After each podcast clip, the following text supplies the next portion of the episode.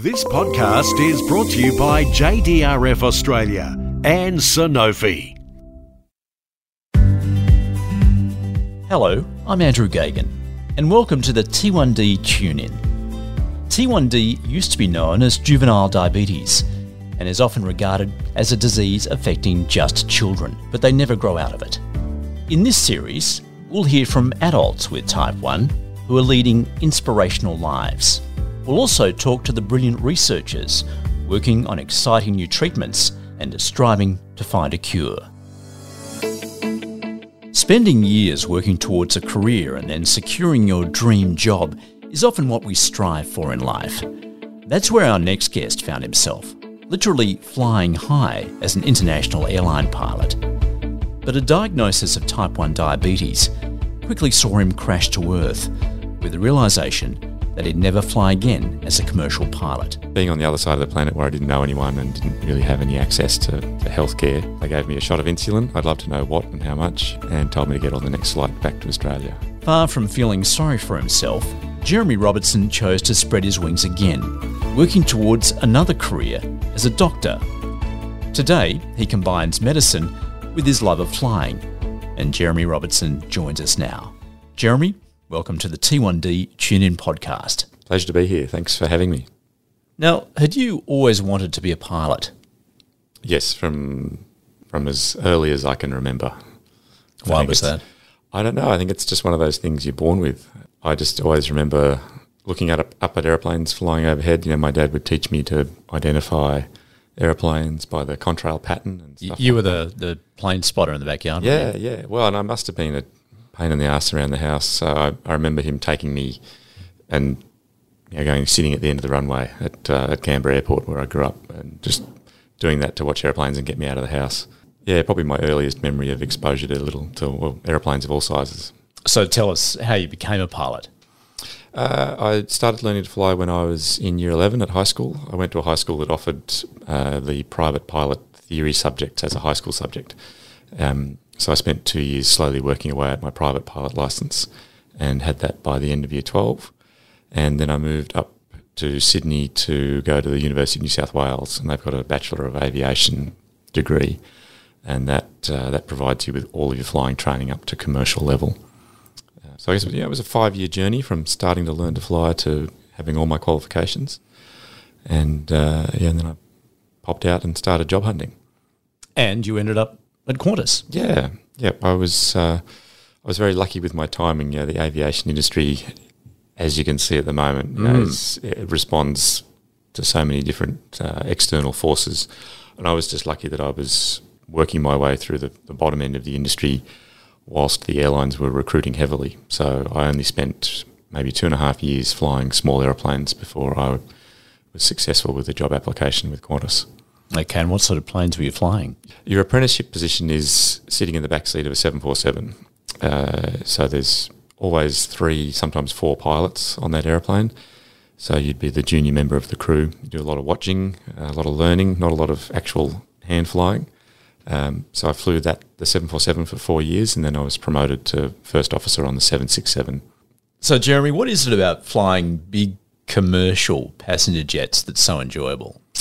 Oh, there's so many different things. Um, I've always enjoyed the the real time problem solving aspect of flying an airplane. It's yeah, it's kind of constant three dimensional problem solving. Even when you're in the cruise, you're always thinking about contingency plans and what's going on around you with weather, other airplanes. Operating in a multi crew environment, so we've got more than one pilot, uh, is a really unique little workspace, and I really enjoyed that work environment. Operating a hugely complicated airplane that roars around the sky at eight or nine hundred kilometres an hour, that's pretty cool. I always enjoyed that.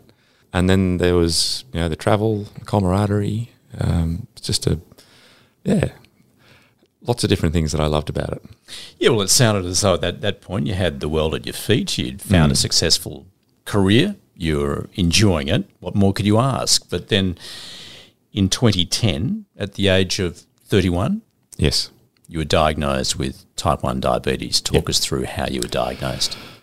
So I'd actually taken myself off to Los Angeles to do a two week training course uh, outside of my Qantas work.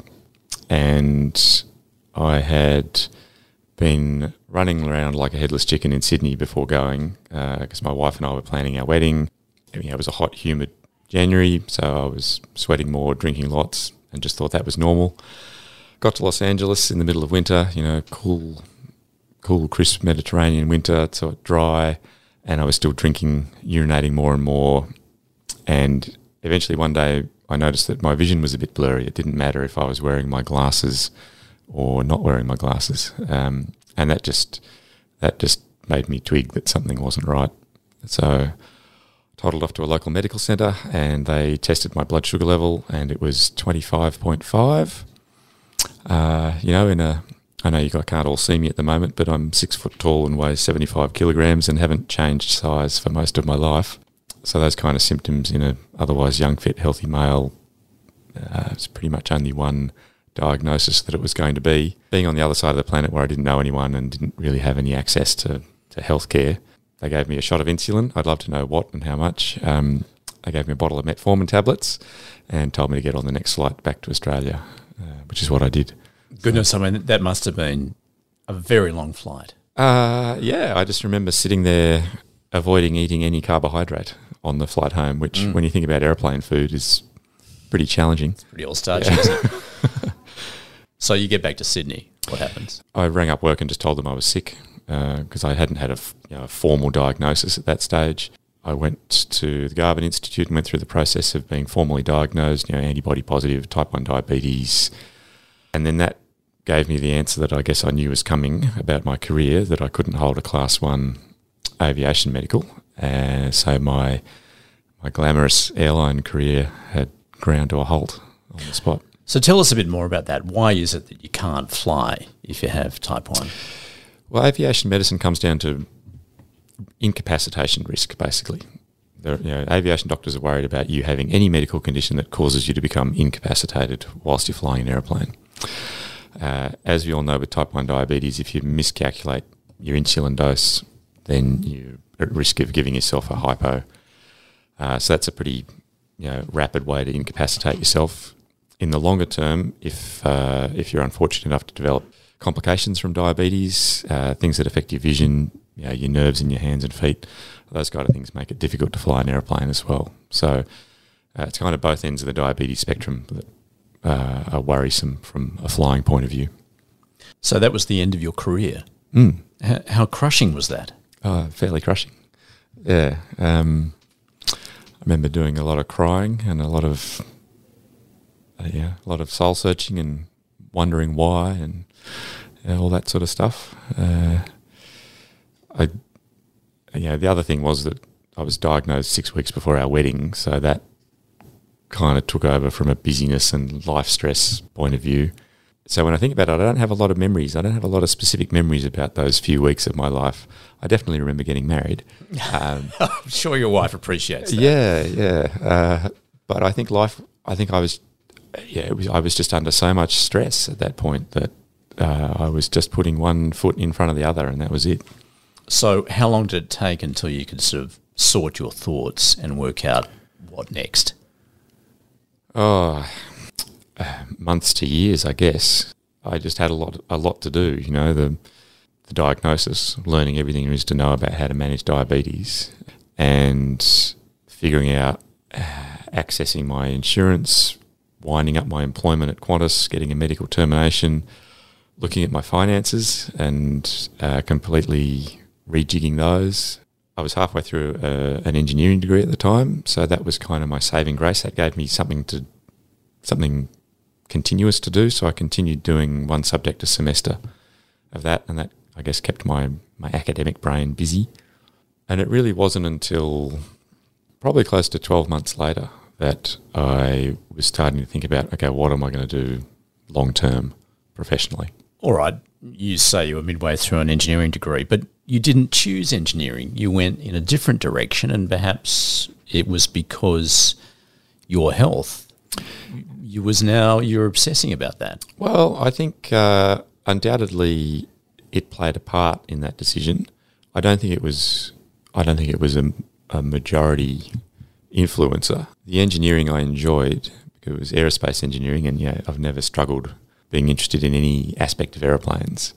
But the act of finishing my thesis made me realise that whilst i I found it interesting, I probably couldn't see myself working in the field, and that I wanted something with a, I guess, a bit more human, regular human contact in it, and that's where the medicine came in because it overlaps heavily. You know, lots of complex topic areas, decision making, problem solving. I like problem solving, but then problem solving humans rather than problem solving machines was what sounded more interesting. So that's what made me decide that yeah, I'd pursue medicine. Were you prepared for those sacrifices that you have to make? At, at that time of your life, you just got married, you were 31 years of age, a lot of sacrifices to make. Yeah, I was probably a little bit naive. I think having just completed the engineering degree, I thought, oh, it's just going to be, you know, more academics for four years and off we go. But yeah, I was wrong. Uh, so, I mean, medicine is much more than just the academics because you are dealing with people. There's there's a huge human side to it, which is one of the things I love about it, but can be a very draining aspect of the training. You know, being exposed to unwell people. You know, it's usually it's your first exposure to someone who is dying. Um, you know, you do autopsies as part of your training.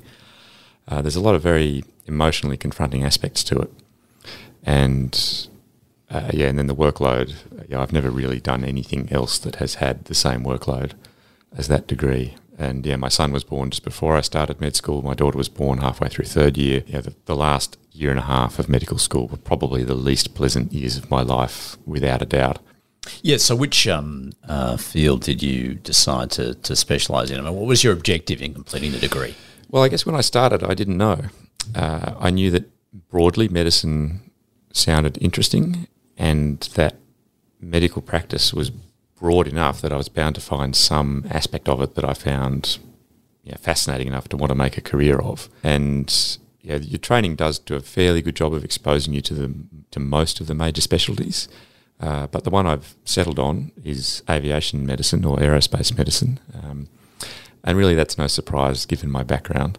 And I'm I'm about halfway through my specialty training with that at the moment. So, what do you do with aviation medicine? Because you're, you're actually with the what the Australian College of Aerospace Medicine. Yeah, that's the college that I'm studying under, mm-hmm. and uh, my day to day work, I work as an aviation medical examiner.